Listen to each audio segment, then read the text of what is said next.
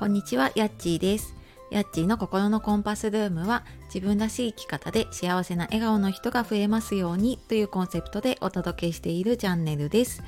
本日もお聴きくださいましてありがとうございます。えーいかがお過ごしでしょうか？今日ちょっと配信が遅くなってしまったんですがちょっと子供のね体調不良というかはいでちょっと病院の受診で急遽行ってで子供を学校に送り届けてきてっていうことをやっていたらこんな時間になっておりますで今日はまあそれにちなんででもあるんですけど、まあ、急な予定変更で慌てないためにやっておくことっていうお話をしたいと思います。で、その前に一つお知らせです。え10月から、え私公式 LINE の方を始めていまして、え自分らしい幸せを叶えたいっていう方に向けて、まあ、ちょっと心がほっと軽くなるようなねヒントとかコツあと自分軸で生きるにはどうしたらいいかっていうことを発信しています。で今体験聖書の方もちょうど募集を始めるところなので、えーちょっと来年に向けてねあの自分を変えていきたいなっていう方いたらぜひ説明欄の方から見てみてください。で今日はあの急な予定変更を慌てないためにやっておくことっていうことで私もなんかひ久しぶりでもないかここのところちょっとねあの小学生の息子がこの前はちょっと目を痛めたというか、えー、と目にちょっと異物が入っててで、まあ、眼科にね急遽学校に迎えに行って連れて行ったりで今日はなんか耳がちょっとね急に聞こえが悪くなったってって言っててでちょっと様子見てたんですけどねなんか昨日よりちょっとあのひどくなってそうだったので、まあ、ちょっと耳鼻科に行ったところ、まあ、耳確かに聞こえが悪いんだけどなんか耳の中っていうよりはもともと持ってるねアレルギー性鼻炎で鼻が詰まってで副鼻腔炎とかなりやすいんですけどでそれがなんか気圧の関係でちょっとひどくなってくるとこう鼓膜がこうなんていう押される感じで耳が聞こえにくくなるっていうことで言われてああそうかって思って まああの大事に至らなくてねよかったんですけれどもまあやっぱりね子育てもそうだし仕事もそうだし急なねいろんな変更ありますよね。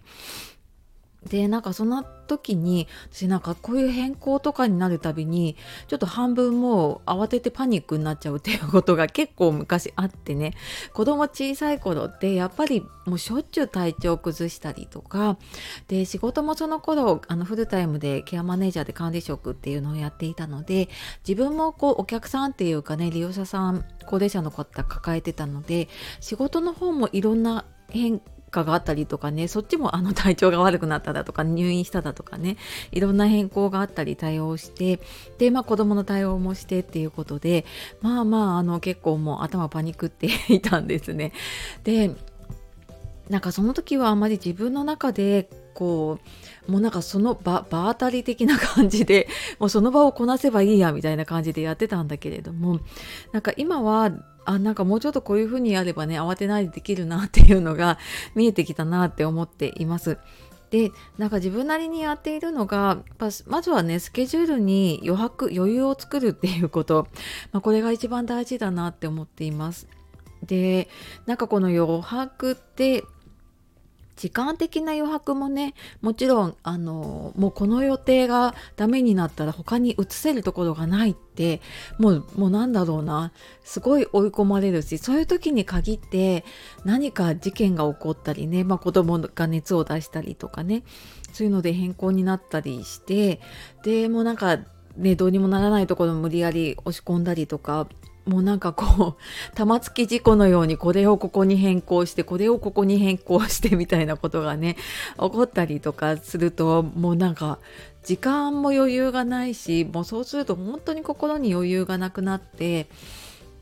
でもう当たりどころがないと結局家に帰ってきてねイライライライラしながらももうなんかこう多分もう全身からイライラがね出てるんじゃないかっていうぐらいイライラしてたと思います。なのであのそれからやっぱりねスケジュール、まあ、今もねパンパンに入っちゃう時は入っちゃうんですけどでもあのなるべくねその一日の中にびっちり入れるっていうよりは あの最低限やることを入れてでまああとはちょっとうんとできなかったところを入れたりとかっていう余裕をね作るようにしています。であともう一つはやっぱ変更時の対応をね整理しておくっていうこともねすごく大事だと思っています。でこれその自分のこともだし子供のこともだしあと仕事のだと会社とかあと直接その、えーと、お客さんだったりとかね取引先とかいろんな変更の時に対応ってあると思うんですけどなんかもう常にあるようなルーティンだとできるんだけどたまにこう変更になったりとかすると私もなんかこう学校あそうだあの連絡しなくちゃと思った時に学校も連絡の方法がちょこちょこ変わっていたりとかねしてでああそうだそうだと思ってでなんか、うんと、それに付随してね一緒にいて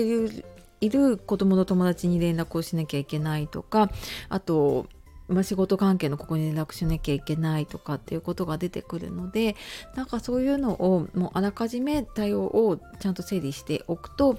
慌てないなっていうふうに思っています。